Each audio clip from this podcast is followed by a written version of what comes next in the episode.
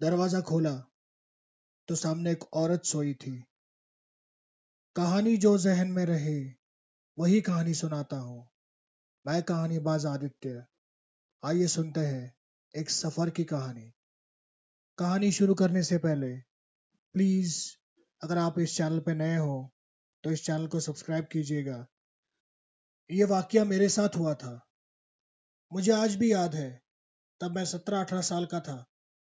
सन होगा 1970 के आसपास। उस एक वाक्य ने मेरी पूरी ज़िंदगी बदल दी। दिवाली सर पर थी। उस कच्ची उम्र में मैं क्लीनर का काम करता था। एक रोज की बात है। एक डिलीवरी करके मैं और अब्दुल भाई शाम को ऑफ़िस पहुँचे थे। लंबे सफ़र की वजह से काफ़ी थक गए थे। मैं गोदाम में सोने की तैयारी करने लगा। तभी सामने से तनतनाते अब्दुल भाई आते दिखे। मेरे पास आकर उन्होंने कहा इधर को मेरी नींद हराम है और तू सोने वाला था क्या?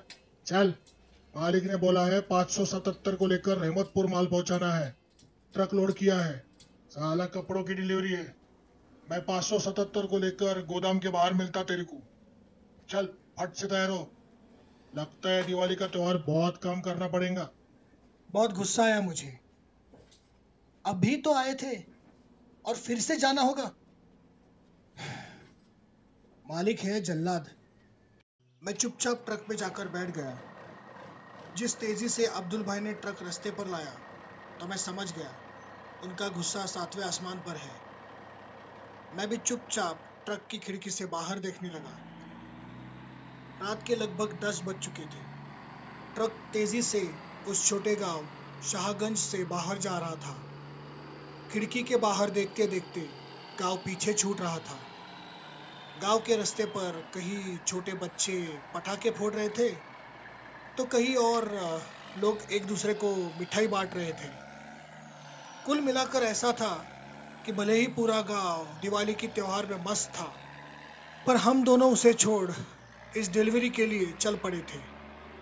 गाँव छोड़कर हम कब सुनसान हाईवे पर पहुँचे, ये पता नहीं।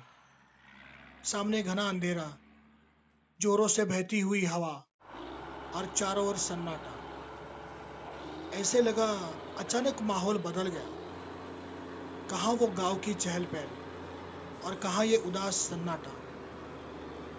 ट्रक की हेडलाइट उस अंधेरे को चीर कर रास्ता दिखा रही थी। अचानक अचानक मैंने देखा, ट्रक की हेडलाइट बाई ओर जा रही है। बगल में देखा तो हमारे अब्दुल भाई झपके ले रहे थे। बड़ी मुश्किल से मैंने स्टेयरिंग संभाला और ट्रक का ब्रेक दबा दिया। एक ज़ोर के झटके से बीच सड़क पर ट्रक रुक गई। झटके की वजह से अब्दुल मियाँ नींद से उठ गए। ए जुम्मन, क्या रे? ये मेरी गोदी में क्यों बैठाई तू? और ये ट्रक कैसे रुकी? अरे अब्दुल मियाँ, आप झपकियाँ मार रहे थे। ट्रक सड़क उतरने वाली थी। वक्त पर महीने रोका। नहीं तो हम आज दोनों अल्लाह को प्यारे होते। पिछले चौदह घंटे से ट्रक चला रहे आप। दुर्घटना से देर भली अब्दुल मियाँ। कुछ देर ट्रक बाजू में खड़ा करो। थोड़ी देर तो सोते। क्या कहते हो? हाँ सही कहता है तू जुम्मन। थोड़ी देर सोते हैं, फिर आगे जाएँगे। मर गए तो अपना चौधरी सेठ कुछ नहीं देने वाला। अब्दुल भाई ने गाड़ी सड़क के किनारे खड़ी कर दी और कहा, जुम्मान, जा, तू पिच्छू को सो जा। माल है, टेंशन नहीं माँगता और मैं इधर आगे सोता। चल, मैं ट्रक से उतरा। मैंने रास्तों के दोनों तरफ़ देखा, सन्नाटा, सुनसान रास्ता, चारों ओर घना अंधेरा।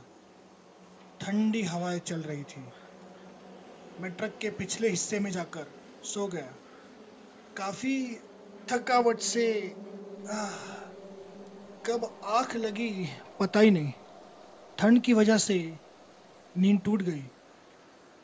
धुंधली सी आँखों में मैंने देखा तो मैं ट्रक में नहीं रास्ते किनारे सोया था। घबराहट में मैं उठा। देखा तो अब्दुल मियाँ भी रास्ते पर सोए थे। मैं डरते उनके पास गया और उनको उठाने लगा। अब्दुल मियाँ ओ अब्दुल मियाँ अब्दुल मियाँ अब्दुल मियाँ उठो अब्दुल मियाँ उठो। हम्म, क्या हुआ जुम्मान? साला सोने भी नहीं देता। ये ये मैं रास्ते पे कैसे आया रे? अरे अब्दुल मियाँ मैं भी उठा तो मैंने देखा, मैं भी रास्ते पे सोया था। ये जुम्मन, लगता है हम लोग लुट गए यार। चल देख, माल तो चोरी नहीं हुआ। चल चल, ट्रक खोल पीछे से। भाई, माल माल तो ठीक है। नहीं, कुछ नहीं है। लगता है जुम्मन अपने साथ कोई मज़ाक किया है। चल, यहाँ से निकलते हैं। बस होगी नींद। हम दोनों ट्रक के अगले दरवाजे पर आए। दरवाज़ा खोला और देखा तो सामने एक औरत सोई थी। हमारी जान हलक में आई। हम दोनों काँप रहे थे। डरते हुए अब्दुल भाई बोले, ए ए, कौन है? चले उठ, कौन है? अब्दुल भाई, चुप रहो चुप रहो चुप रहो। मेरे पीछे आओ, मेरे पीछे आओ, अब्दुल मियाँ, मेरे पीछे आओ। मैं उनका हाथ पकड़कर उन्हें ट्रक से थोड़ी दूर ले गया। मेरा हाथ झटक कर वे बोले, क्या हुआ जुम्मन? दिखता नहीं वो औरत? चल, उसको उठाते। खुद तो महारानी की तरह सोई है। चल, उसको उठाते। अब्दुल मियाँ, सुनसान सड़क, ऐसा घना अंधेरा, ऐसे में एक अनजान औरत, एक अनजान ट्रक में सोई है। कुछ समझ रहा है आपको? वो वो औरत नहीं चुड़ैल है। अब्दुल भाई ये सुनकर ठंडे पड़ गए। क्या कह रहे तू? मेरा दिमाग काम करना बंद हो गया है। पर ये कौन है? कहाँ से आई? गलती हमारी है भाई। गलती हमारी है। हमने हमने गाड़ी बरगद के पेड़ के नीचे लगाई है। मैंने अपनी उंगली ऊपर उठाई। सर पर बड़े से बरगद के पेड़ की शाखाएँ थी। हम दोनों बुद्ध बने। एक दूसरे को देख रहे थे। मैंने आहिस्ता से कहा, अब्दुल मियाँ, वैसे भी ट्रक हमारे पीछे है। यहाँ दूर से देखते हैं। सुबह होगी तो देखेंगे क्या करना है। कौन है वो औरत? रात भर उस सुनसान सड़क पर हम ठंड में कपकपाते बैठे रहे। एक एक पल ऐसे लगा, मानो एक बरस की तरह हो। रात भर वो ट्रक का आधा खुला दरवाज़ा हम दोनों देखते रहे। पूरी रात हम इंतज़ार करते रहे। पर हमारी बदनसीबी उस रास्ते से कोई गाड़ी नहीं गई। सुबह हुई तो हिम्मत करके हम ट्रक के पास गए। दरवाज़ा खोला तो अंदर कोई नहीं था। हम दोनों की वो आखिरी डिलीवरी थी।